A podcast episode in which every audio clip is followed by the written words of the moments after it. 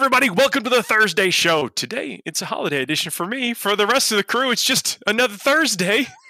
This is your show on the Frontline Gaming Network where we run down the biggest tournaments coming up over the weekend. We're going to talk about the meta, how you could be it or how you could beat it. Anyway, y'all are making it. My name is Paul Murphy. I'm joined by Adam Camilleri. Howdy, everybody. And Justin 40K.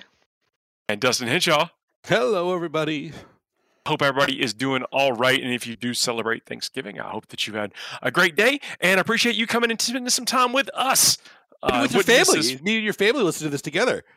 Look, put us on the TV, man. You know? Yeah, football's over with. Just turn on the Thursday show and say, "Look, this is my sports." Right. That's right. Yeah, you got to having your plate of Thanksgiving dinner, turkey, Thursday show. What could be better? That sounds like a perfect family get together. I like it. Family says something you don't want, you don't like. Just get your phone out, headphones on, Thursday show. So just stream it to the Roku or whatever, and just we're there. You know, we'll make it sound sporty today. You know, well anyway. But seriously, thanks for coming and spending the time with us and making the time each and every week. If you're listening to this after the fact, please note that we do this live on Thursday nights at 9 p.m. Eastern time. And we have a great chat community, folks that are throwing in comments, keeping us honest on things, helping out. You know, it's just as big as part of the show as we are. And, you know, if you are listening to that fact, please make sure to hit that like, share, and subscribe and all that other kind of stuff. Let's jump right into it. You know, as far as like Joe goes, Joe's in Minnesota, from what we understand. Minnesota. Is that how it's set up there? Is he, though? Yeah. No, we couldn't find the link to the tournament. So maybe he's just, you know, gone fishing outside of the. On vision.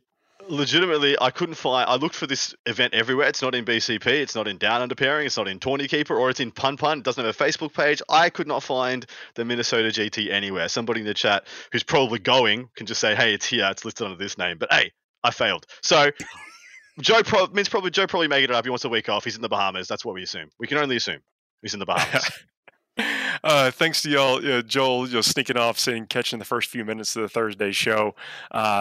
Kiwi Slayer, I don't know. You were actually just in New Zealand, Adam, so, you know. Yeah, I was. It went pretty well. I freaking love New Zealand now. I can't wait to go back. And Hobbiton, legitimately one of the highlights of my year, and I've had a really good year, so thank you, New Zealand. Yeah, Nikki, good to see you. We are going to be talking about a couple of events, actually 3 events coming up this weekend. The first one's the biggest one in our roster today. This is the Hanseatic Alliance Open from Hoofddorp, Netherlands. I'm told that's in Europe. 143 players, 6 rounds-ish. If you're going to that event, please let us know. It's on Pun Pun. I actually don't know how many rounds there are. There could be 7, there could be 9. It's called the Super Major, so it could be a 3-dayer. I'm not sure. I just chucked in 6 with a question mark. I think the number of players puts it in that super major category. You know, look, if you're going there, you know what you're in store for. We'll try to give our predictions based off what we believe is a 6-round event. And it does matter. I think it might be worth talking about that because sometimes it sounds like we probably just fire off, you know, like this faction's going to win, that faction's going to win. A lot of the math goes into how many rounds of the event are there? What is the likelihood that the rounds coalesce into certain what we consider the dominant factions? And certainly you got to take into account with the armor you choose to take to such an event. I mean, you don't want to take a thing with a phenomenal amount of moving parts where one thing falls over, you lose a round and you can't win the event because you just got too many order of operation stuff, too many keys and buffs and synergies and things you got to keep accounting for. Unless you're an absolute champion or a Chad. Yes, unless you are just got a brain like a vice and you just put things together. But it is horses for courses. Like, you know, I mean, we always see so many night players rock up to the LVO. There's always an overabundance of night players because it's a long event, many rounds, can go late into the night, and some people are just there for the Vegas just as much as the event. Yeah, absolutely. That's one of the things you got to keep in mind, too. I mean, like you said, the amount of people that go bring the Knights to Vegas, they'll do it even if Knights are garbage, which they aren't right now. That's right. But they'll bring it to garbage because, one, they're fun to play, they're easy to transport, and you will not break your back playing it. You'll get to play your game and then go enjoy the nightlife of Vegas, which is legendary, I'll say. Yeah, it can be. It is what you make. It's quite good. It's quite good. Yeah, so in this event, so we'll run down and tell us what you see there in just a second. But I also want to point out, as far as like also calling winners of things, the U.S. Open Series finale that Games Workshop put on, Orcs and Eldari took down the 2 categories of Warhammer 40,000. I don't know that if anyone would have called those factions, even harkens back to the, you know, some of the things that we say always, you know, consider the pilot of some of these lists as well. Absolutely. You know, it is as much skill as it is some list efficiency and choices. So yeah, Dustin, tell us what we're going to see at this tournament. I would love to. So the Imperial Super Faction, we're looking at 5 Sisters of Battle, 4 Custodes, 2 Admech, 4 Astra Militarum, 4 Grey Knights, and 7 Imperial Knights. Space Marines, there's 5 Dark Angels, 1 Blood Angel, 1 Ultramarine, 1 Salamander, 1 Black Templar, 2 White Scars, 5 Iron Hands, and 2 Death Watch. That is an interesting spread for Space Marines. Well, listen, like, can I pause just 1 second? Yeah, for sure. How are going to be 143 players there and only 1 Blood Angel? I figured that's where you're going to go. There's 5 Dark Angels, 5 Iron Hands, and White Scars making an appearance, but no, it's the Blood Angels that Paul has got to focus in on. I'm sorry, I'll shut up now for this part.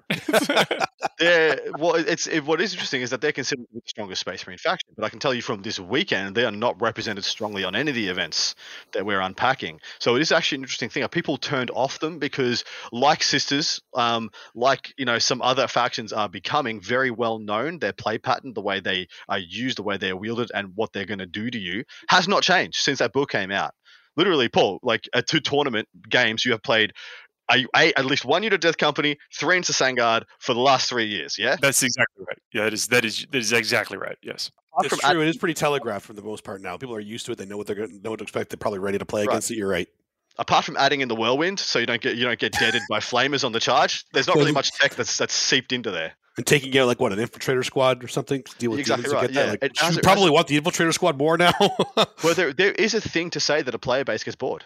They get flavor starved. They're just like, well, it just tastes the same. I need to mix it up. I need to move around a little bit. Great points. So sorry. Speaking of points might be changing like soon enough. So then might switch up things. And get some new meta out there with guard coming too. Like things are about to get snow-globed, you know. So we're gonna see what it's gonna look like at LVO and afterwards too. I'm always excited for this time of the seasons. Where was I? Chaos. There's 8 T-Suns, 5 Death Guards, 6 Demons, and 8 Renegade Knights. Heretic Astartes, there's 4 Emperor's Children, 3 Creations of Bile, 2 Black Legion, a Night Lord, and a Word Bearer. Xenos, there's 11 Necrons, 4 Orcs, 6 Tau, and 4 Votan. Hive Mind, there's 10 Tyranids, and 4 Gs they're called. Nice! All right. Crazy row we live in. This is great. I love this. Now, Dari, there's 3 Drukhari, 5 Harlequins, 4 Asteriani, and 2 Ynnari, meaning the faction podium is CSMs and Necrons topping off at 11. The Europeans love their Necrons. They do. Tyranids second at 10, and then Renegade Knights and T-Suns in the third with 8. That's not surprising, but it's a little bit nuanced, I think. T-Suns have been making a rise lately. Like I legitimately thought you were going to say when we got down there, like 47 Death Guard. That's what I thought. Like, okay, that's why we only have 1 Blood Angel player. That's right. The Europeans love their Death Guard too. But I think they've migrated to Necrons and Thousand Sons. Maybe. And Thousand Sons have got such a new lease on life with the addition of the well, usually it's the Vanguard of Demons, just giving the a whole new play pattern, a way to project a lot of strength. And the first list we're going to be unpacking when we get to it will be a T-Suns Demons list. But before we go there, a bit of a black trip this weekend. Very few Imperial Knights and quite a bit of Renegade Knights. Do any reason you guys can think of for why we see the flip? Well, it's 7 Imperial Knights and 8. Renegade. Right? So it's not just this one. So this one, usually we see it the other way around. Usually there's 1 or 2 more Imperium than Renegade, and this weekend it's either no Imperial Knights or Renegades are more than Imperial. I think terrain has to be a factor there, because when you can put the 13 or 11 War Dogs on the table. Yeah. And have them zip across the table feeling unobstructed, I think that makes them a lot more viable choice. I would have to imagine it's terrain dependent. Well, because like there is no top tier Imperial Knights list that has all smalls, right? There's always a minimum of a big, and then 9 to 10 smalls. Whereas the Renegade Knight build, you can have the 13 smalls, or you could, like you said, have the 11 and Abbey walking the dogs. And they're both top tier. They're both really, really strong. And I did see more of those in here than others as well. So yeah, I just thought it was an interesting thing to bring to note for people. Let's jump in, talk about some of the top players in attendance. This is a very stacked event. A lot of people who played in the WTC for the Netherlands and for surrounding European countries are in attendance. But the first and foremost, Mr. Manny Chima is in attendance. He's ranked 6th in the ITC overall. He's playing T-Suns, Cult of Duplicity, and Demons of Zinch. And this is an list we've seen him play recently, but with some key tweaks. Now, I'm going to run through for you right now. Duplicity, T-Sun's up first. You've got a battalion with Ahriman, an Exalted Sorcerer, and Infernal Master. 5 units of 5 rubrics. 9 Scarabacol Terminators, no weapons. 3x3 Zangor Enlightened. And then lastly, he has a Vanguard with his Zinch Demons in it. He's got a Fate Skimmer, 6/6/3 Flamers. So some key things that have happened here. First, we got to assume that there's like banners on all the rubrics and everything. Exactly right. Mm-hmm. Banners on all rubrics. I think there's one unit that had a couple of Flamers in it as well. I'm assuming because he had some extra points. But this is the second time, or maybe even the third week in a row, we've seen a Scarab Occult unit compromised by not being a 10 guys, in addition to having all the special weapons taken off in order to add more units to the army overall. And the second thing he's done, which is different, is that he could have 3/5. He could have 3x5 units of flamers. Rather than having 3x5, he's gone 6/6/3. And I'm actually a big fan of this. I think this is possibly the way I would do it, or the way I would advocate doing it, because it lets you have a small unit of flamers on the board to assist you with getting an angle, getting around a corner, clearing a screen, and doing stuff like that. You don't always need a 5-man flamer unit to. Usually, it's so often 5 is overkill, and 3 can be too not enough. But if you find the ways to use them appropriately, 3 is perfect, and 6 can do all the big dunking.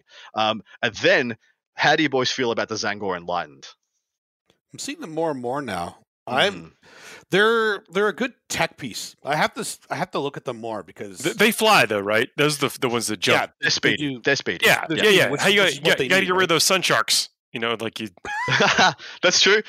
Things like planes. Otherwise, apart in a regular T-Suns list, you have, unless you take a flying dim prince, a wince, if you will, you literally have no way to charge a plane. But with the Enlightened, you do. But I believe it is because you want to, as a T-Suns player, you never want to start the trading war with losing unit of rubrics.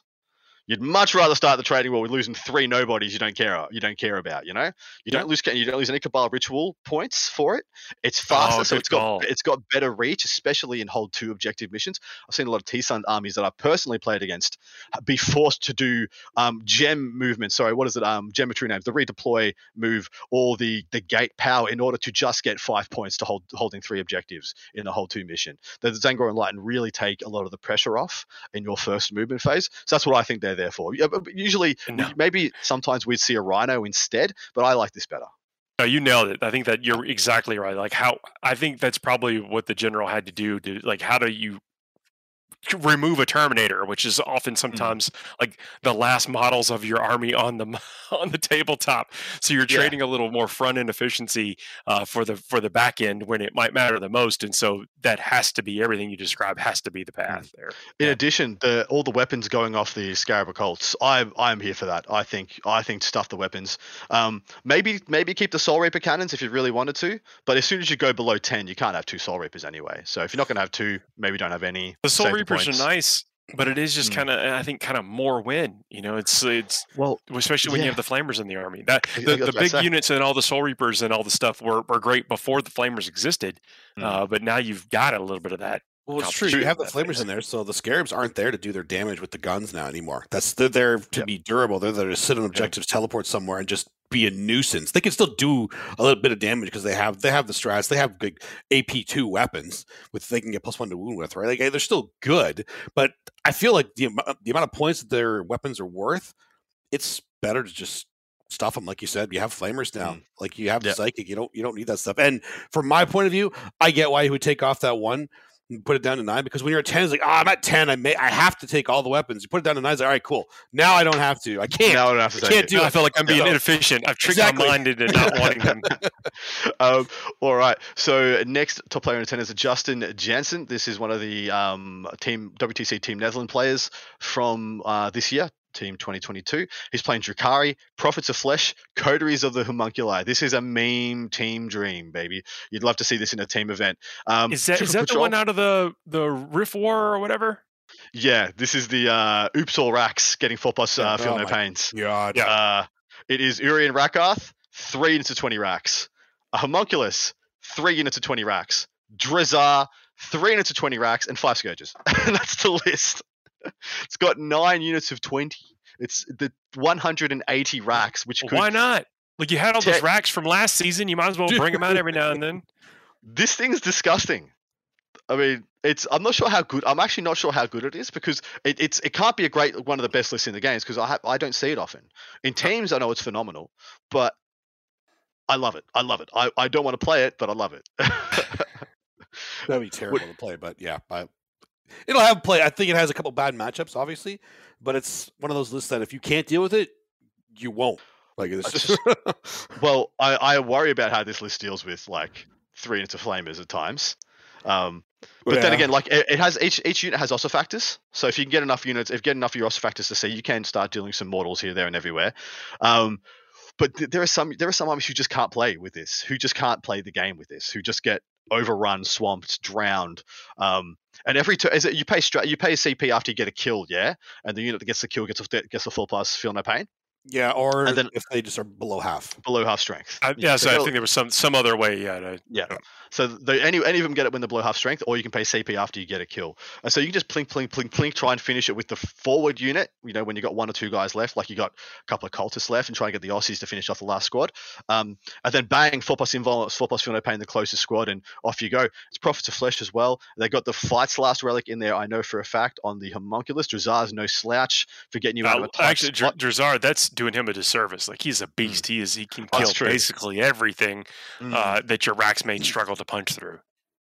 It does. So people are saying the new Votan would wreck this. Funnily enough, they actually would. Like especially the pioneers from range, units of 6 pioneers with all those, you know, not assault cannons, whatever you want to call them, would do an absolute number on this, unfortunately. Oh yeah, but absolutely. Like we said, Dustin said, this is a win big, lose big kind of a list. It's actually a great teams list for sure. Oh, maybe he's practicing for teams, you know? Well, once it's trying to get his spot back. Yeah? Sorry, Paul.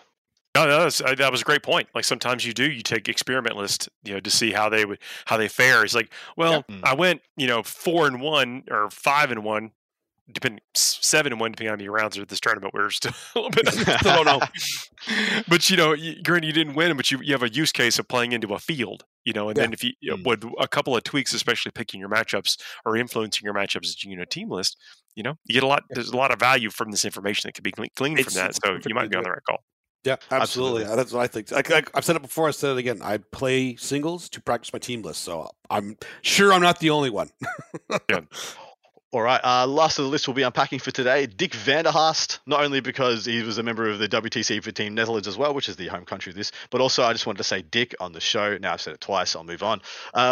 Now, I've been looking everywhere, so I look at a lot of lists for the Thursday show every week, and I'm really keen to see top players who don't take things like the Silent King. Like, if you're a top player and you play Necrons and you don't play the Silent King, there's more chance I'm going to look at your list, because it's off meta. It's what we've been used to for the last 6 months, and it's starting to evolve and change. I've done the same really thing. Off meta. Do you know what? Is it because he has 3x27 scarabs? No, it's not. That's it's not a lot of scarabs. I'm giving a demonstration. That's more wounds than the racks. Exactly right. I'm giving a demonstration of just how much more list you get when you maybe don't take some of those things. I'm not saying it's a bad choice. I've done the same thing with a list further down where they didn't take Abaddon in a word bearers list. Oh. Be off meta. Or, you know, list our names in your description of your, if you're going to a major. There's the key. But anyway, if you're a top player and taking a known list that's exactly the same as the meta list, you're less likely to get highlighted, unless you're one of the top 10 in the world, in which case you're going to get on no matter what you bring. Necrons, Expansionists, and Conquerors, of course, got Outrider, Chronomancer, 3 units of 9 scarabs. I bet 3x27, 3 into 9 for a total of 27 scarabs. 3/3/9 Tomb Blades, so there's a max unit of Tomb Blades in there. 2 single heavy destroyers. Then we're going to his Vanguard, which is a Chronomancer, single Canoptic Spider, a single Hexmark Destroyer. Interesting to see the Hexmark come back. 3 units of 6 Scorpex, 6 Race, and another single Heavy Destroyer. There just seems to be so much more army in there without the Silent King, and I love it. I think I'm here for it. Yeah, so here's a Dracoria says, I hate Necrons, but I love this list. It's true, though. Like the Silent King is really good, but we're thinking about it, 400 points, that's 3 units of Scorpex. Yes. Right. Yeah, that's literally his 6 wraiths. 27 scarabs. Actually, it's more than It's more than that. It's the sixth race. It's the pumping up the Tomb Blades to a six-man instead of just having 3-3-3. And then it's probably either the Spider or the Hexmark in addition to those changes. Why? So he's gotten two units here that generally don't bring a lot of rank but bring density of shot and some dynamic movement, that being the Tomb Blades and the Hexmark. We haven't seen the Hexmark in a very long time. Are there any meta adjustments you think that have happened that would make the Hexmark more appealing at the moment? The Hexmark is the one with all the shots, right? It's to deal with flamers, because he comes in to counter shoot when they come in from deep strike. Hit it in one, brother. Hit it in one. You're picking it up. Right? I'm good at this game. Yeah, it's to counter assault somebody's flamer unit that wants to deep strike down, or even blood letters. Someone tries to deep strike, batter a blood letters in. Usually, you only get 10 blood letters. Hexmark comes in, kills half of them, and they make the charge. They don't kill the unit anymore. Yep. Happy days, you know. Don't flip the objective, stuff like that. Absolutely. I think it's a really good pick at the moment, especially with the demons in it. It's going to get even better, I believe, with guard coming in as well, because he's actually a perfect guardsman killing machine for popping down screens. He'll definitely pick up some Capsicum, and dude, there's a Capsicum that deep strike. They got it. They have a gem redeploy deep strike, and they're going to pick that guy up. They want to put those Capsicum behind your lines and just waste all your stuff. Possibly pick up a sniper character or something, and just like, here's my little octo pistol douchebag. He's going to drop in right next to you. There you go, half dead, and you know, happy days again.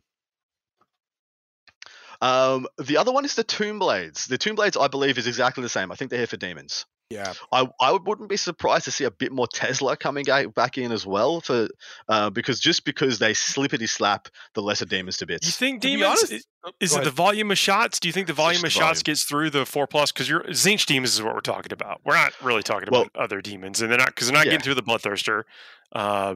They probably won't kill Bellicorp. So you're really trying to fire into Zinch demons. Do they match up well? Yeah, I think they do, because the only quality into demons is quantity. The amount of quantity of saves you can make them take. Lesser demons hate Tesla. And to your point, it's all lesser demons. You're right. They're not going to crack the Bloodthirster too well. Is there a 1 CP auto wound on 6's strat that I remember for Gorse?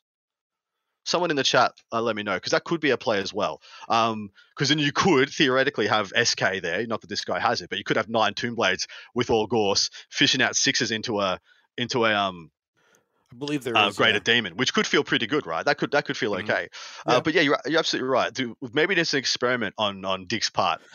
Well, it's actually good into Votan too, because they have 4+ saves, right? So volume into them is actually a good way to go a lot of the time too. That's actually a good point as well. Yeah, not too bad. But anyway, that's the list for this of this great Alliance Open. It's a great event every year in the heartland of the WTC nations in Europe. Usually some of the biggest and brightest in a singles game come out, you know, showing their wares. Really excited to see who takes this one. What do we think's winning, boys? It's hard to not go with that Thousand Suns list. It is. I mean, Manny's a great player, of course, and you know, seen him, if not winning events, knocking on the door, winning events. Really knows how to play with the complexities of the Thousand Suns. They're an army that does take some skill. I call it on the higher end of the skill curve as far as like armies go, and that player can bring it. So I'm gotta go with that as well. That said, though, Dick's list. I really like Dick's list. It's a big Dick list. I love it. That was literally my call as well. I was going to go for Dick and his Necrons. I think it's a phenomenally good list. The only thing I like about him into the T-Suns matchup is that he has all the Scarabs. He can put the Scarabs up and absorb the Flamers, make them hit the table and hit the Scarabs, and then try and clean them up with the Scorpex and have the response force. I feel like he actually read the meta really well with this list. I like it a lot. Me too. Literally, that's exactly what I saw as well. When I saw this list, I was like, well, I think he's read it pretty perfectly. All right, jumping down. What's the next event, boys? Yeah, next one is the Western Australia Masters. From Kelmscott. Surprise, surprise. It's in Western Australia. In Australia. Now, what y'all call Western Australia, I couldn't tell you. Is it on this side of the map or this side of the map? Left-hand side of the map. So this side of the map? You see Australia. Yeah, you've got the sunny bit on the right with the barrier reef, and then there's there's a bunch of stuff, and then a whole third of the country is just one thing. One state. That's Western Australia. It's desert and Perth. And Perth's the city. Rest of it, there are some nice bits. There's some really beautiful beaches, like amazing fishing, some of the best in the world. And Perth, where a lot of my mates live. And I'm repping them. This is the Perth. This is the Western Australian team jersey for this year. I hope to make it over there someday. It sounds gorgeous. 48 players, 6-round event. What are we going to see there? We're going to see 1 Sister of Battle, 3 Custodes, 5 Astra Militarum, and that's the Imperium super faction. Wow. Okay. Moving. Space Marines. One Space Wolf, one Blood Angel, one Black Templar. Chaos, there's one T-Sun, two Death Guard, three Demons, two Renegade Knights. Heretic Astartes, there's three Word Bearers, two Creations of Bile, two Emperor's Children. Xenos, there's one Necron, one Orc, six Tau, and two Votan. Hivemind, there's four Tyranids and one Sheen Stealer Cult. Eldari, there's two Harlequins, three Assyriani, and two Ynnari, which means the faction podium is CSM topping it off with 7. Tau in second with 6, and Guard in third with 5. Is the new codex in effect for those, for this event? It is not. Really? But that's Champions. The baby. Remember the baby wave? We always talk about the baby wave. Yeah. In the weeks before a new codex, you will see a resurgence of that as people get on the wave, get on their boards, swim out to the waves, and get ready to ride. And so we're seeing it over here in Western Australia in action. And I was, you know, I kind of could go either way. I'd say, you know, it's always tournament organizers' prerogative about what to allow and what not. But when it comes out in a limited army box, you certainly have a lot of agency to maybe not, you know, allow that included in an army. But when I saw 5, I'm like, well, maybe they did. Exactly. I thought the same. I had to go and check, and no. But so there's some. It's really weird, yeah. So the adoption of the codex is when they're just in a limited release book. There are some. It's funny how geographically that's like more on the nose than others, and not on the nose. I mean, and so like in Australia, it's almost not even a thought of will we or won't we. It's no, because it's actually really hard to get product in Australia at times. And so it's kind of gatekeeping. Well, unless it's a brand new faction like Votan. What you're doing is you're gatekeeping the previous players, the existing players, out of playing the new stuff unless they can run and get it off sometimes a scalper who's got it at an exorbitant price. And so it's just realistic in Australia, especially, to just wait until the new stuff comes out for general release. That is, but and I know it's different geographically to geographically. Like in America, you wouldn't even think of playing with the old rules. You just bang the rules.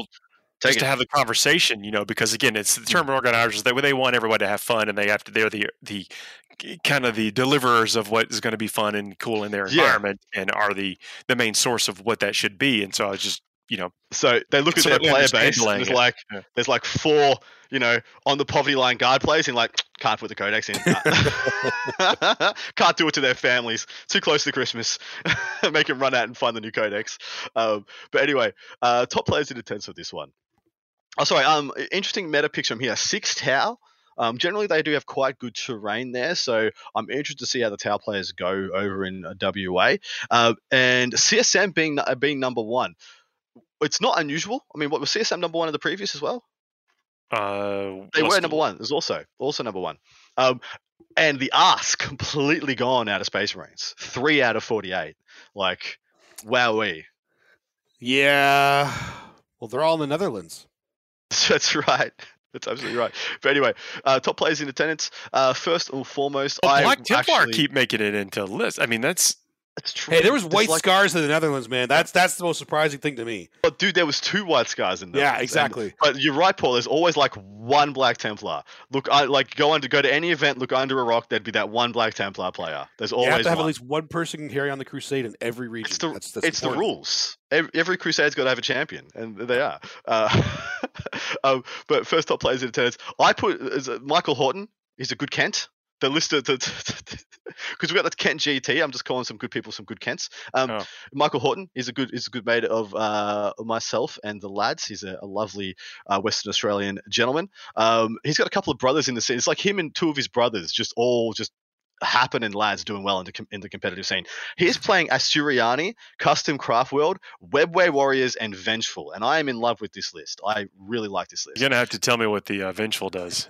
When we get to the end, let me run through. Tell the tale first. Set the stage. He's got a battalion, 2 Farseers and a Farseer Skyrunner, so 3 Farseers, and I think I know why at the end. A 4 Warlock Council, so 4 single on foot. A Warlock Skyrunner, so a super amount of psychic support already.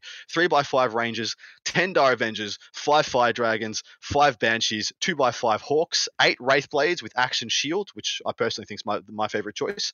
3 Shining Spears, a single Falcon, and the Webway Gate to chuck it all in. So what is Vengeful and a Webway Warriors? Well, I can't remember which one's which, but one of them gives you exploding 6s just all the time on every attack range. Sounds very melee. Vengeful to me. Vengeful. And one of them gives you exploding 6s in combat. So Vengeful. Every unit in this army. Awesome. has double exploding sixes in combat and exploding sixes at range.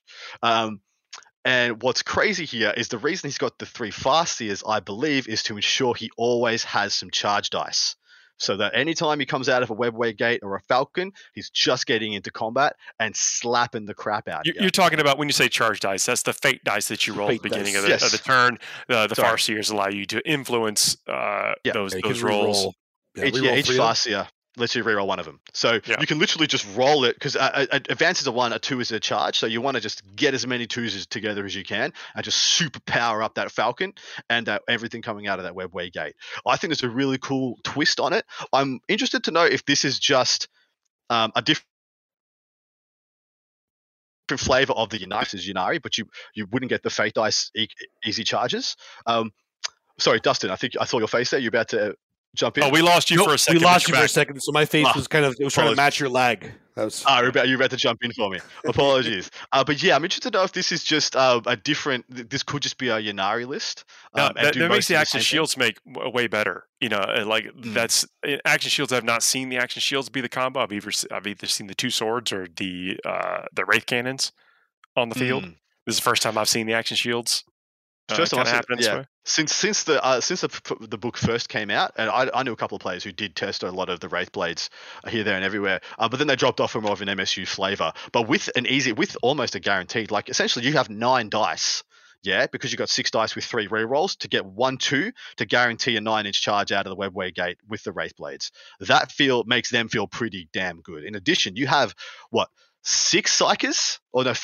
Sorry, to make sure they are more than 5. I see. To get the rolls, just to make sure they're buffed to the gills and they're acting like a true Death Star, which they can be. I love this list. This cracks open lots of secondaries too. So I mean, there's all kind of potential for this list and to score big points. Yeah, exactly right. And like I said, with all the fate dice manipulation, you make it into combat with something like a Scorpion Exarch, and you can just lay down a couple of sixes for hits that explode into double.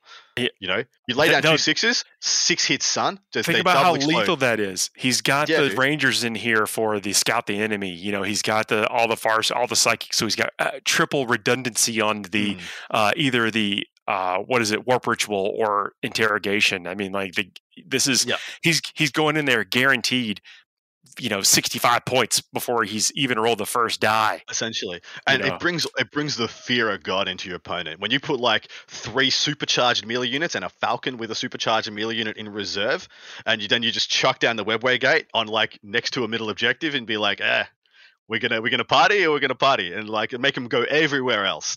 Run away, run away, run away. I love it. I think it's a great list. And I heard what you were saying about could this be a Ynnari list? Yeah, it's just one troop unit away from being Ynnari. Exactly right. One troop unit and probably the Yinkan, and it's a Ynnari list. I don't think he gets the double exploding sixes if he goes that route, though. No, so it's exchanging it's like moving the bean counters on which part of the metrics you want to expose. Like you want to hit with fights first, those are +1s to hit, and bunch of mortal wounds, which you probably already still has with this army. It's just it's moving the bean counters. You get a Yinkan, you lose the Wraith Blades probably. But yeah, it's a very different list. But it plays the fate dice that I like for it. To be honest, this isn't the greatest Eldar list I've ever seen, because there's still a lot of things to figure out. No. But it is definitely what Eldar designed to do. They need really good units with all of the possible psychic support you can have, because that's what they're good at. And what I like is they should do all that stuff.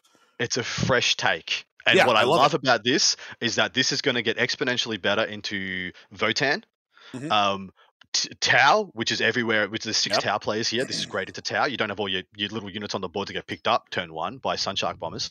And I'm interested to know if this is going to end up being good into Guard. The only thing I don't like about the Guard is the Guard have the order to push back the Webway Gate redeploy. They can push it back 12 inches like Infiltrators can. So we'll see. That depends what the Guard builds end up being. But I like this for the future, and I like it being a fresh take on the Asirani builds. Going into the next one. Good mate of mine, Craig Sumpton. Sumpton. Chaos Demons. He's playing Undivided and Undivided Battalion, a Khorne Patrol. He's got a Bloodthirster, 2 Changecasters, 3x10 Demonettes with 3 Nurglings, 3x5 Flamers, ubiquitous, and then a Patrol with Scarbrand, 2x10 Bloodletters, and 5 Flesh Hounds. Now, we covered a very similar list to this last week, and that's pretty much the reason I wanted to cover it, because I feel like we're almost getting close to a core of the demons list. I mean, apart from the flamers, the things are starting to coalesce to make me start to see lists week after week after week, very similar in build. I mean, at this point, right, the bloodthirst is pretty much the auto take, yeah? You got to take him. Sometimes absolutely. It just he by itself rolls over armies, and I say that for the decision-making tree that has to happen. And sometimes the players just miss out on getting that. Then he heals one wound. They're like, "My math is busted. The whole bracket's gone because he healed one wound. What is happening? My back broke. My but what's interesting to me is I was really keen to see where we settled on the lesser demons. So, and I did not expect it to be people to be taking essentially 6 units. You count the Nurglings in there, 6 troops. I did not expect to see 6 troop units in demons. I thought we'd see a lot more fleshhounds, screamers, seekers, things that are fast, cheap, and don't have to be, well, can just go clear objectives. Because I thought if you got caught in the trading game, you just want massive speed. But yeah, we're seeing lots of demonettes, more than it needs to take in this unit. Although I was actually about to say, I think he just had 30 demonettes, and that's why we have 30 demonettes. Yeah, but the fact is, we saw it last weekend, and I saw lists doing this almost something similar the weekend before that, which is what I was getting at. It seems like this is quite close to the list, the demons list. And so, Scarbrand boys, how much do you guys know Scar? Have you felt the wrath of old No Wings? Well, the no falling back, the extra attacks, it's significant. It's annoying. It really is. He'll kill stuff, but I can't speak much to it because I'm used to dying. When I get shot or hit, I die. I'm used to that. That's fine. Yeah. So. He ignores invulns. He's got Rend 4, like super strength, D3 plus 3, ignore invuln. So it means, I mean, if a Bloodthirster charges you, you're not getting out of it anyway. So as far as I can see, he's the same as a Bloodthirster. But the fact he gives plus 1 attack to all this stuff, into some of the shooting matchups, especially at this event, where I noted there was a lot of Tau, there's a lot of Guard, the Scarbrand only buffs you and hurts them. I mean, oh, cool. You gave another attack to a crisis suit. Oh, no, the worst. This is horrible. You know, who gives a crap? You know, it's just money into those shooting matchups, and I love it. I'm here for it. But yeah, Craig's a very strong player in the meta over there. I would not be surprised if he cracks a podium at a minimum with this. He could possibly win it all. And the last list I'm going to unpack for you is another mean team dream. This is Tyson Linthorne. He's Mitchy P's favorite. Because he's running 8 Hellhounds, but let's unpack it. He's got Ashton Militarian with Jury Rigged and Gunnery Experts. He's got an Outrider with a Tank Commander, a Company Commander, Master of Ordnance, like I said, a unit of 3, a unit of 3, and a unit of 2 Hellhounds. And if I remember right, they've all got multi-melters, for whatever reason, and then 2x3 Bassies rounds out the whole shebang. This is hilarious. It'd be annoying to fight against. It actually would, wouldn't it? Because he can if you have no way to quickly tag all that stuff and not kill the Hellhounds in close combat when you're tagging them, like that's just it'll start shredding things. That's crazy. Mm-hmm. It's pretty funny that this is a list that the reason I say it's Mitch P's favorite. This is a list that Mitch P famously took to an LVO at the start of 8th edition, where he took something like 12 Hellhounds and kind of made them famous. And I felt like this was like the renaissance of the Mitchy P list. And our good man Tyson's kind of waving the flag for him. But this is where, like, when we say the baby wave for Guard players, this is what we see people do before their codex comes out. They just bring out the memes. They're like, why bother trying to make a meta list now when I'm just about it's all about to change for me in a week? I'm just going to take some fun crap and enjoy myself. I like these things. Maybe they won't be good. I'm going to play them now while I know what they are, at least. I mean. Take away the multi-melters on all of them and add some more crap to your list, like get some legitimate units in your list. Take some Scions in the elite slots for some deep strike with some plasma guns or melter guns. Funnily enough, Hellhounds aren't horrifically bad into things like demons. Like, you'll put a lot of saves on people. Oh, not. You're not going to scratch the sides of stuff like Votan though, because they're just going to take their or Space Marines. They're going to take their armor saves. But so there's a lot of stuff you just don't have a chance into. But the idea of just like ramming 8 Hellhounds into somebody and just being like, "Hey, Scarbrand, see how many can you explode? Just see. I reckon 3. I reckon you can kill 3. Let's see. I can roll a couple of 4 Isn't pluses." There an auto explode strat too, so you could. There really should have been, but no. I wish. But they do it on a 4+ though, I think. They explode on a 4+. Yeah. There we go. That's what Yeah. So that's the West Australia Masters, boys. Who do you think's winning it? Oh, this is tough. I really like that Eldar list. I like that list a lot. I think I think that's the read of the meta well too. Mm-hmm. The more I look at the meta, so we do have this 2 Votan, 6 Tau, and 5 Guard. So just looking at that, that's like 30-35% of the event he just like has almost on lock with that list. Are there any possessed and Terminator bombs in this? There are 2 creations of Bile that I'm going with Chaos Space Marines. There he goes. Just slaps it down. Well, there's 2 Emperor's Children, 2 creations of Bile, and they will both give that Eldar list a lot of trouble. There you go. So yeah, good picks. You're going to go the Eldar. I'm going to go the Demons with Craig. I'm going to back that boy in. All right. Well, look, everybody, we're going to take a quick break, a little bit of station identifications. Please check out the stuff from the Frontline Gaming Network. We're going to come back, do one more event, and then we got that palette cleanser, which we do each and every week. We call the Fuego Rapido. If you don't know what it is, you're going to find out. You don't want to miss it. We'll see you in just a couple of minutes. At Frontline Gaming, we make the best tabletop gaming mats in the universe. Our mats are durable, rollable, foldable, wipeable, and storable. Oh, and they look damn great, too. Join the thousands of tournament regulars and garage gamers who use our mats to bring their gaming surfaces to life. To ensure quality, Frontline Gaming mats are custom-made one at a time, printed with high-quality ink.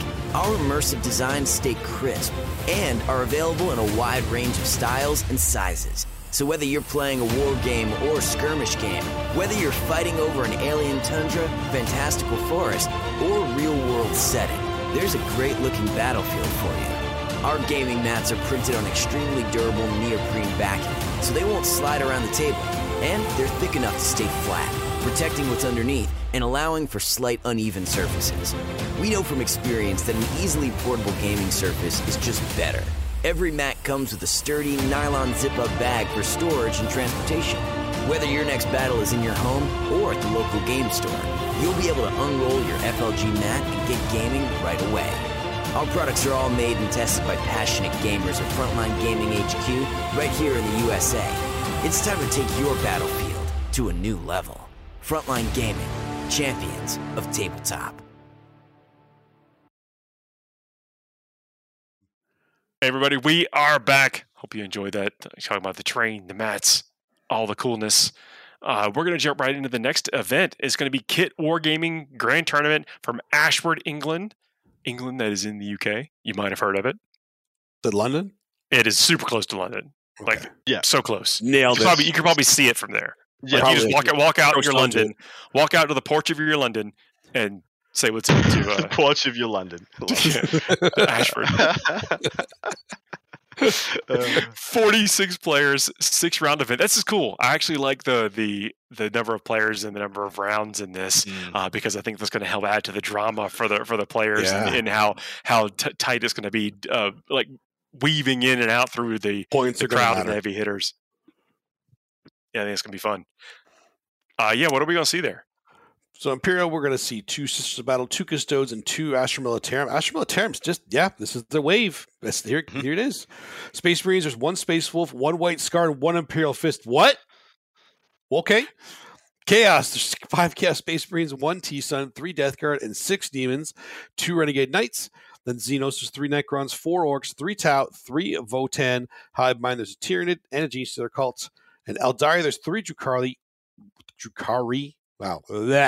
3 Harlequins and 1 Asuriani, which means the faction podium is Demons, topping it off with 6, Chaos Space Marines in second with 5, and Orcs in third with 4. So it's not a bad spread. Space Marines, a White Scar, an Imperial Fist, and a Space Wolf. What? It is truly the end times. No Blood Angels, no Dark Angels. I almost quit there. I almost just what is this event? What does it matter? It's not a bad spread. And once again, for all 3 events this week have had CSM in the podium. The other 2 having them in first place, this one in second place. Past 2 events, 0 Imperial Knights in the Western Australia or in Kent. 0 Imperial Knights, but we do have a couple of Renegade Knights, which is what I was getting at before. Apart from that, the outliers is it's kind of just what you'd expect, but 6 Demons. Demons having a bit of a heyday at the moment. Demons where it's at. Like, you have to plan for them. I mean, if you take nothing away from these shows the last couple of weeks, is it if you are going to a tournament, you have to have a flamer solution. You have to you have to plan for the bloodthirster. Like, if you don't, you're not winning the event. Spot on. Yeah. If you don't have a solution, you're just asking for it. Top players burned. Absolutely. Top players in attendance here. Dominic Matthews, Shot King and Joya. This is the leagues of Votan. Urani Surtur Regulates. This is the +1 toughness build. Oh, I didn't know what it was called. Okay. Yeah. Is this our first Votan on the show since all the units have been released?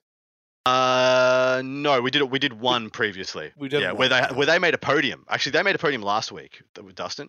Yeah, we did one. Okay. This is the first one that I've been here for where Votan have been out as the unit. So curious to see this out. And I also see a rogue Troop Smash in the chat. Troop Smash, good to see you. My boy from a long time. So he's got a battalion with a Brokir Forgemaster, an Ihir Champion, and a Grimnir. Notably absent there is a Karl. 3x10 Hearthkin.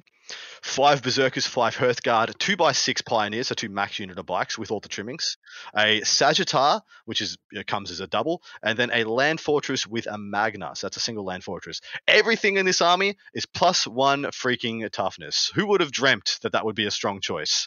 And then, so we did a Ymir before. I think we've done Ymir Congloms a couple of times, but I'm interested to get archetypes in, looking at different ones now while they're still fresh. I'll try and get a what's the one with the special character in it? The Greater Thurian. Yeah, Greater Thurian League. Yeah. I'll try and get a Greater Thurian for the guys next week or the week after. But yeah, toughness 9 on the land fortress, toughness 6 on the bikes, toughness 5 on all the infantry. It can be pretty oppressive.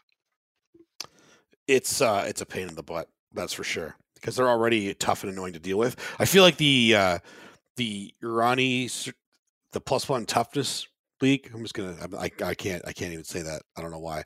I like that for a horde kind of build for them. I think a maybe mass Hearthkin or something, or mass Pioneers. He's got 12 Pioneers. That's terrifying. That is absolutely terrifying. Well, that's the mass, right? I always assumed when I would see a list for these guys, there'd be a couple of 20-man troops. Yeah, I just assumed this would be the one where you smashed 25 troops, put the medipack on them, just march them into the middle and say, "Come at me, bruh." Acting quite a lot like the Racks would in the previous list, funnily enough.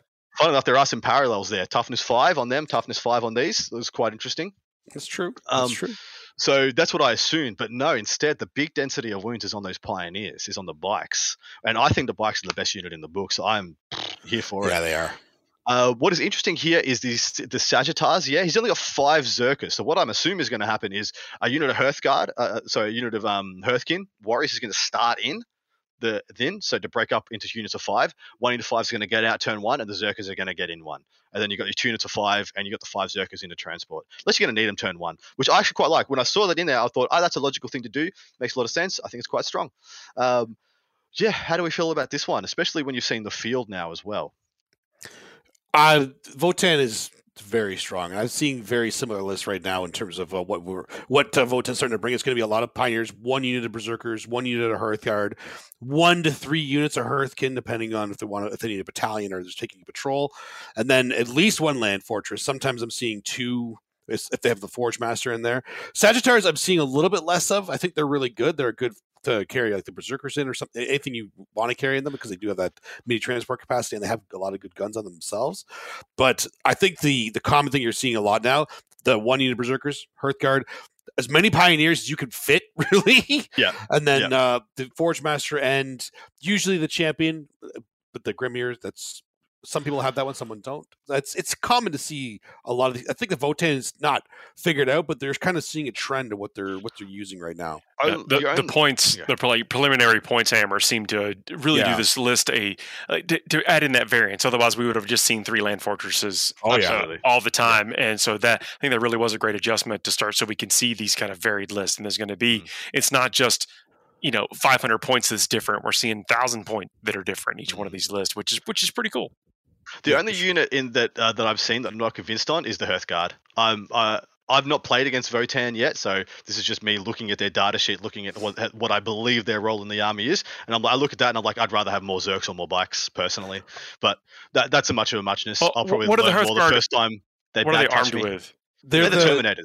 They're the Terminators that can teleport. Yeah. They have, I'm sure they'll have the guns and probably close combat weapons. Yeah, I was curious to what configuration they were in. Most loosely, we see the Volkites, which is the mortal wound dealer, and the Plasma Blade, which is essentially the mastercrafted power sword. Yeah. I think, or it's just a regular power sword. Can't remember which one. But yeah, that is that list. Jumping down, next one is Andrew Birchfield. He's an absolute boss because he's playing Imperial Fists, and I knew as soon as I saw it. As soon as I saw it in a fist play, I'm like, mate, it's a tradition. It's a tradition on this show that in the UK, if you bring a Mimi Imperial Fist list, it's likely you're getting. You say Mimi. This is how many Centurions does he have? Yeah, yeah, all of them. Yes, better have all of them. No, what he's got is all the box noughts, which I adore. I love me a box nought. He's got a Vanguard, just a single Vanguard, Primaris Techie, 5 Infiltrators and Apothecary, 4 Servitors, 6 Assault Centurions. There they are. With many stop there. Yeah, Melter Guns. 3 Ironclads, a Venerable Dread, 6 Devastator Centurions. Oh my God, there's more of them. I told you, all of them. All of them. He's got 12 and 3 Eliminators to round it out. This is hilarious.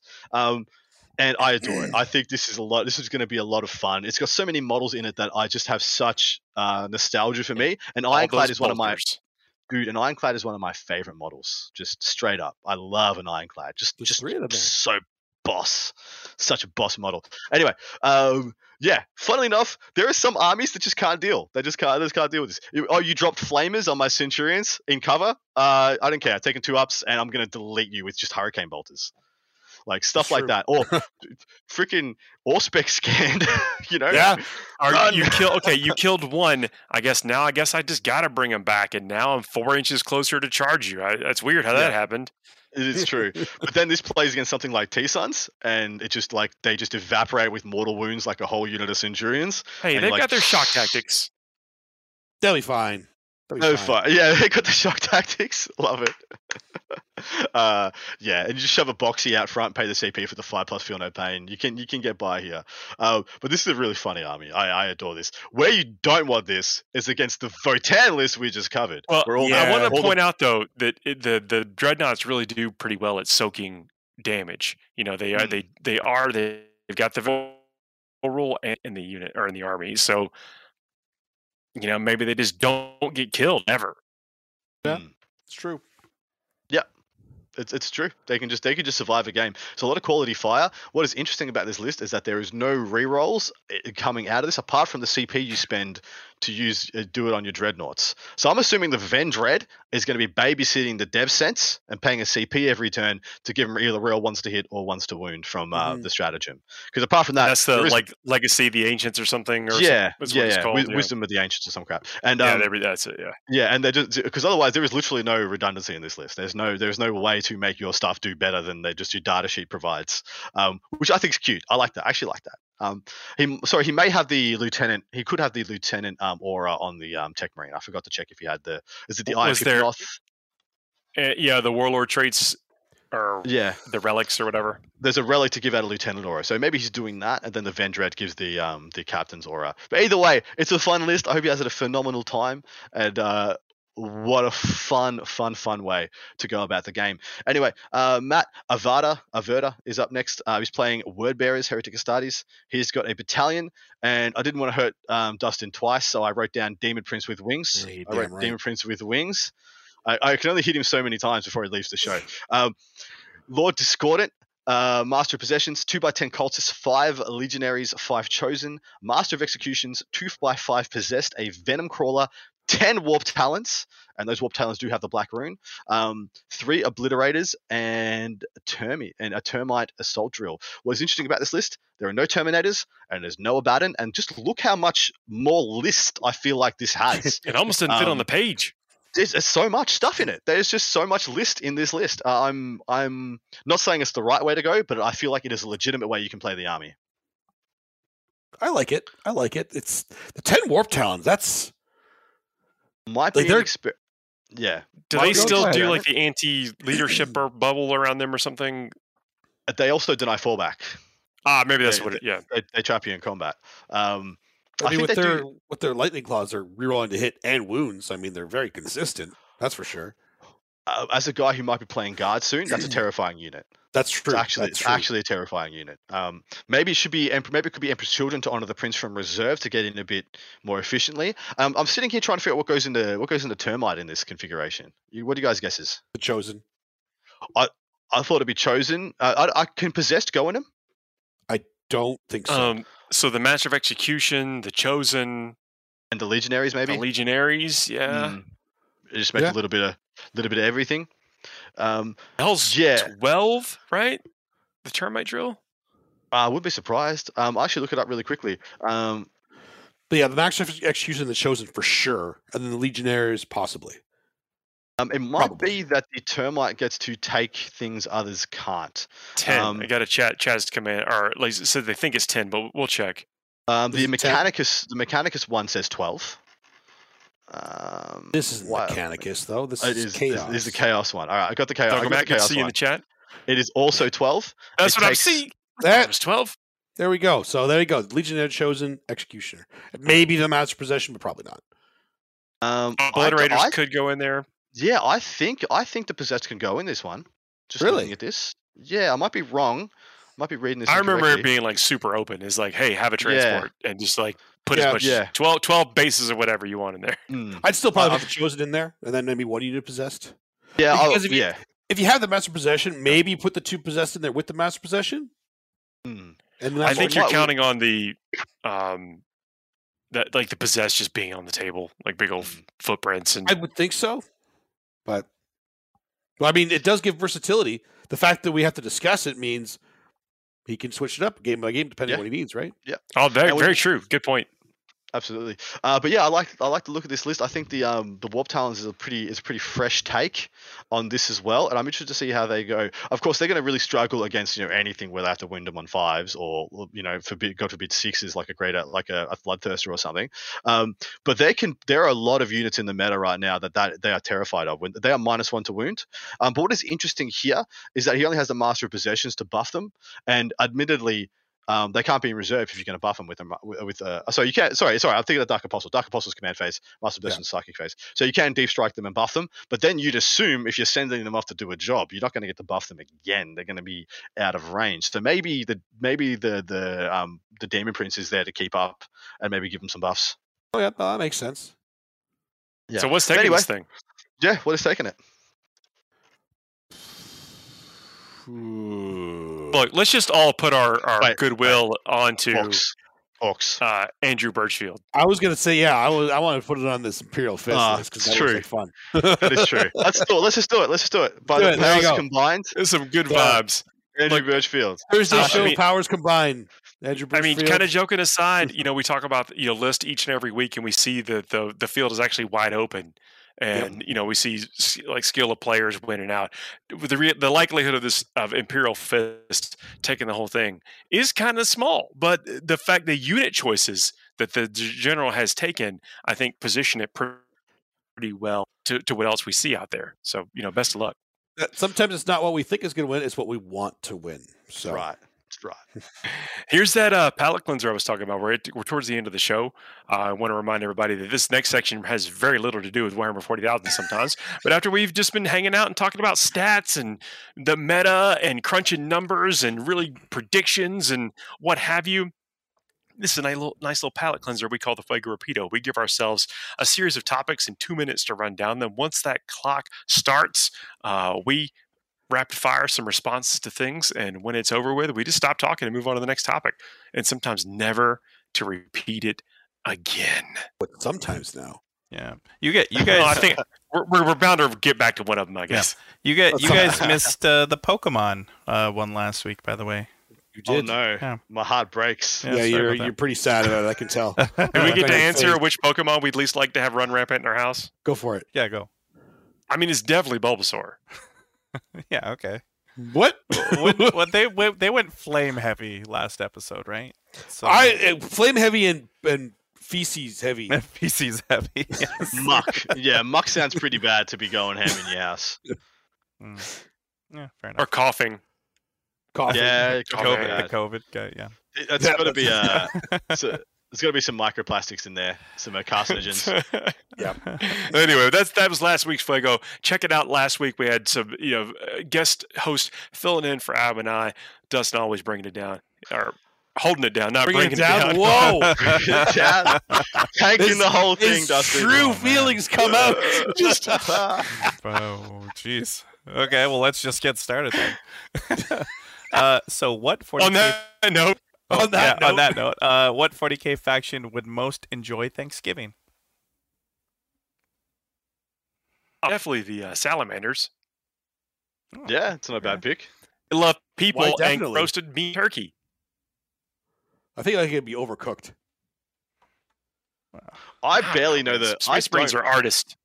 I don't quite know the premise or understand Thanksgiving that well. So... Well, are we talking about, because of the... Who's the thought behind it, or just the fact that you get to who's really grateful in the 41st millennium? Who's real grateful for where they're at in the 41st millennium? Is anybody? Yeah, that's exactly right. That's where I'm.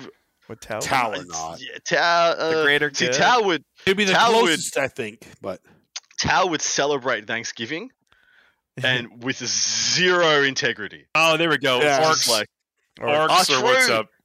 Absolutely. They're just happy to be there. That's true. They're just freaking stoked.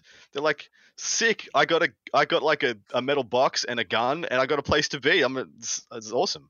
That was Chad. Chad did that. Thanks a lot, Chad. Okay. So on that front, then orcs would definitely be the one that would enjoy it the most, but I don't think they would celebrate it. They would just do what they do every day and say happy Thanksgiving. Maybe there would be a lot of grimaces at the Tau Thanksgiving. Yeah. Yeah, everyone would be really uncomfortable. Be very unhappy. Yeah. Because they're like, well, why are we doing this? We're trying to not offend somebody or something. Yeah. Yeah. And then there's the croute table where they're just eating the croute. Yeah. Like someone that's wiki-based an actual croute and serving the croute to other croute. Oh, that's tough. And then there's a rough civil war in the Tau between the croute and the actual Tau. Yeah. Man. Jeez, that got dark at the end. It did. Orcs, everybody, orcs, having a good time. Orcs, yeah. Ow, yeah. All right. Well, what's the best time of the day to eat pie?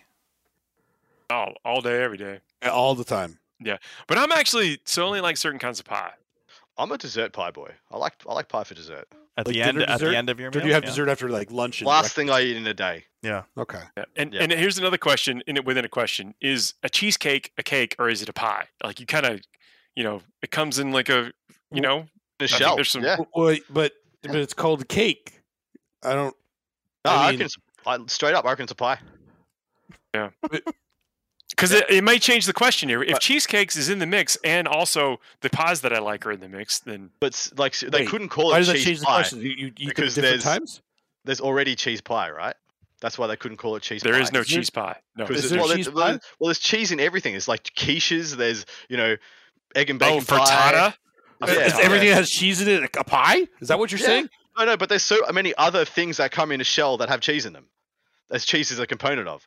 So they call it cheese pie. Everyone's going to assume it's like cheese and bacon, egg and bacon pie, or they're going to assume it's savory. So I had to call it cannoli a pie? Because I like cannoli. Guys, we're cracking the secrets of the universe. I don't like the fact that you brought up that maybe savory isn't a pie, because that certainly qualifies. No, it absolutely is. That's what I mean. They tried to. It's so hard today. They had to make a distinction, right? They were like, they were sitting around a table and they were looking at this cheesecake they just made and being like, "Is this a pie? Did we just make sweet cheese pie? Okay, we can't call it sweet cheese pie. No one will get it. We can't call it sweet cheese pie." Yeah, that's another good point. That would not sell as much as cheesecake. As cheesecake, it's exactly right. Yeah. Mark and Tim got together. You'll never know. Like New York style sweet cheese pie. Yeah, it's not as good. It's nowhere near as appetizing. The answer is after dinner. There you go. We got there. It just took us a minute and 50 seconds. Jeez. Wonderful. Is it dinner? Like, it's the largest meal? We're out of time. Okay, so what's the official pie of the 41st millennium? Pecan pie. Calling it right now. No further. I was really expecting you to say cheesecake. Yeah. Oh, no. After that whole conversation. Pie, I was going to think of a pie for the masses, so I was just going to do like a steak and kidney pie or something, like something mass-produced they could just spam out, like maybe a shepherd's pie. It's pretty cheap to make. It's just potato and a bit of mince. Cornstarch pie. Okay, now shepherd's pie is a pie too? I'm so confused right now. Shepherd's pie has pie in the title. It doesn't have crust on it. It does. Yeah. It's literally just a lid. That's what we're talking about pie. We're having crust on the bottom. Shepherd's pie doesn't have that, but cheesecake does. So cheesecake isn't a pie, but shepherd's pie isn't a pie. Chicken pot pies. I mean, there's what's going on? Yorkshire pies. No, it's not. It's Yorkshire pudding. Yorkshire pudding. Yeah. I watch a lot of those old timey, you can't make up like things. Just messing recipes. With you. Do we have the crust all the time? Is crust always the prerequisite for a pie, or can you just have some pastry on top? No, because you can have an open topped pie, right? Like is a tart a pie? The crust underneath. Savory pies aren't typically open topped. Is a tart a pie, or is you actually have to family? You can't charge when you get out of them. A tart's not a pie. A tart is a tart. Well, it could be in the pie family. It could be the cousin of the pie. Well, pie's a family now too. What the hell? A tart is just a tiny pie. Which, by the way, I don't know if you knew this, but like little tiny desserts are like my ultimate weakness. Like I will eat all of them. Yeah, they're easy to eat. They're like one bites. You can just pop them in there. You're good. At LVO, we need to go out to get some pie and actually figure out some tiny pies, some tarts, some torts, or even better, we go to the cheesecake factory. Yes, cheesecake factory. We walk right up to the cellar. I would like your best cheesecake pie, please. Just walk straight up to the front guy and ask him. Pie. We want a sweet cheese pie. I mean, like, he's Canadian. Hey, 16-year-old kid, why isn't this a pie? Tell me. Prove to me this is not a pie right now. No, never mind. All right. What Warhammer character most deserves a pie in the face? I'd say Yark, but we can't find him. Well, he's on a belt right now. Hey. Yikes. Oof. Who takes themselves way too seriously? I feel like Gilliman's always the go-to. Oh, Gilliman's I was going to say Drago. He needs to lighten up. Drago's light is all get out, man. He's cruising the warp, carving hearts. Like, you know what? I'm just going to carve my name right here. Drago was here. He's in an Impulsor with hydraulics, just cruising, cruising the Chaos World's wastes, pumping some tunes, living it up. Good pie in the face. Magnus, Trajan. We could. He needs to lighten up. Magnus could chill. Lorgar, could chill. Trajan, chill out. Hey, Kale, just said Lorgar in the chat as well. Lorgar, absolutely right, mate. Every Custodes person. The Silent King. Yeah. Yeah. No, can't find him either anymore. No, Angron does not need a pie in the face. He's fine, bro. That wouldn't even phase Angron. Yeah. How funny would it be to be just a guardsman and just run up on a battlefield and just pie or TP the Silent King? Like just to see what he would do.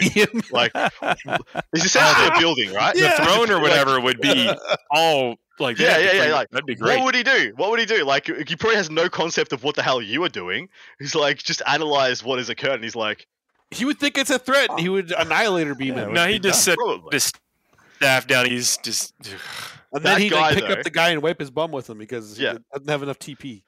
But that guy, whoever had the cojones to run up and TP the Silent King, would be like, you'd never stop telling that story. Yeah. Like, no one would ever. Oh, I also forgot to introduce Richard is from production in the back. Hello! This is random. That's the other voice you hear. If you're listening to this after some weird person is asking questions, We've invited him onto the show. I don't know how many years ago. That's Fuego, so you guys didn't really solve it, but I'm proud of all of you equally. We solved it. Okay. Anybody that's too serious needs it. Yeah. Yeah, well, they're all too serious. Okay. Yeah. Why should 40K bring back pie templates for resolving attacks? I don't agree with this at all. So much fun! No, they're not fun. I love those things. They were so much fun. Bring them back. No! I want in very limited supply. Things like Orbeez things of that caliber. I want to be a pie plate. An orbital bombardment. Things of that nature. Everyone has like a 3CP garbage strat that does nothing. That could be a pie plate. Yeah. It's true. Death Strike missiles. How cool would they be? Is like just roll a scatter die. Maybe it does something amazing. Maybe it doesn't. You know. Honestly. The rule should be for a Death Strike, the largest platter you're able to bring with you to the game is the amount of models that get hit by it. No, if you just whip out a wok, like, and you're just like, ha, Death Strike. One of those, like, you should be allowed to. Those little things that they expand into this, you know, whatever. Yes, yeah. A tarpaulin, a kid's bath, you know. How many arguments did the template cause in fantasy? Well, listen, I honestly understand why they removed it. I know why. Okay. I understand that. I know they got rid of the arguments and everything, but they were so much fun because they're just so... It's a dice game. It is so fun when you see somebody just scatter like, oh, God, where's it going to go? What's it going to hit? I just love that interaction. I thought it was like deep striking or whatever. Like, yeah. If I could just put... If I roll this and this template slides in right between you, so weird. You just slid in between you. Yeah, like, seriously, when deep striking now to me is still so wonky that it's so reliable because I'm still used to deep striking like, I hope I make it. So I think you can do pie plates. I think it's fine. I think GW was okay to remove the scatter dice. The scatter dice was, I believe, the most argumentative point. Just having I pay 3 CP and then next turn, here is a marker where I'm going to place a pie plate upon. Where's the arguments? Solved. Where's the arguments? Like, you know? I don't know, man. I don't know. Anyway, that's it. Waggo. Hey, that's our show this week. That was pretty awesome. No, seriously, I hope everybody out there has had a great, if you celebrate Thanksgiving, hope you had a great one. Thanks for coming and spending this time with us, including us on this day. For the folks internationally that did not, you know, I thank you as well. But certainly want to get acknowledgement of the folks that that may have been otherwise occupied but still came and hung out or made some time for us this week. It means a whole lot to us. Also, you know, don't forget to leave those 5-star reviews, like, share, and subscribe. Leave comments down below if you're listening to this someplace where you can, because that is a way to kind of like, you know, show the algorithms that other people should come and do this. Check out the other shows on the Frontline Gaming Network. They do some amazing stuff. You can actually fill your whole week with some of the cool talking that goes on for the variety of things on this network and beyond. I had a great time. Me too. Thanks, always guys. A good time. That's it for this week. We'll see y'all soon. Good night, everybody. Good night, everybody.